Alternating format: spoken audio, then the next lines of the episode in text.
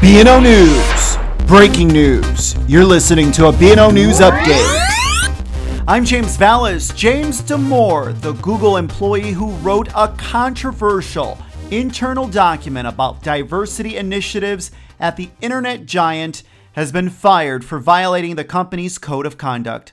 Damore told Bloomberg on late Monday that he had been fired just hours after the company's CEO said the employee had violated its code of conduct by advancing harmful gender stereotypes in the workplace. In the memo, Damore said he values diversity and inclusion and emphasized that he did not deny that sexism exists, but called for an honest discussion about looking at population level differences in distributions. Damore added that the distribution of preferences and abilities of men and women differ in part due to biological causes, and that those differences may explain the lack of equal representation of women in tech and leadership.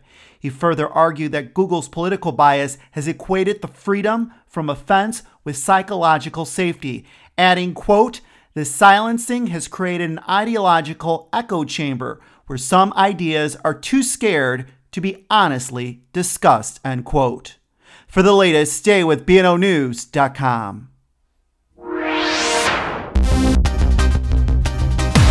BNO News. Breaking news. You're listening to a BNO News update.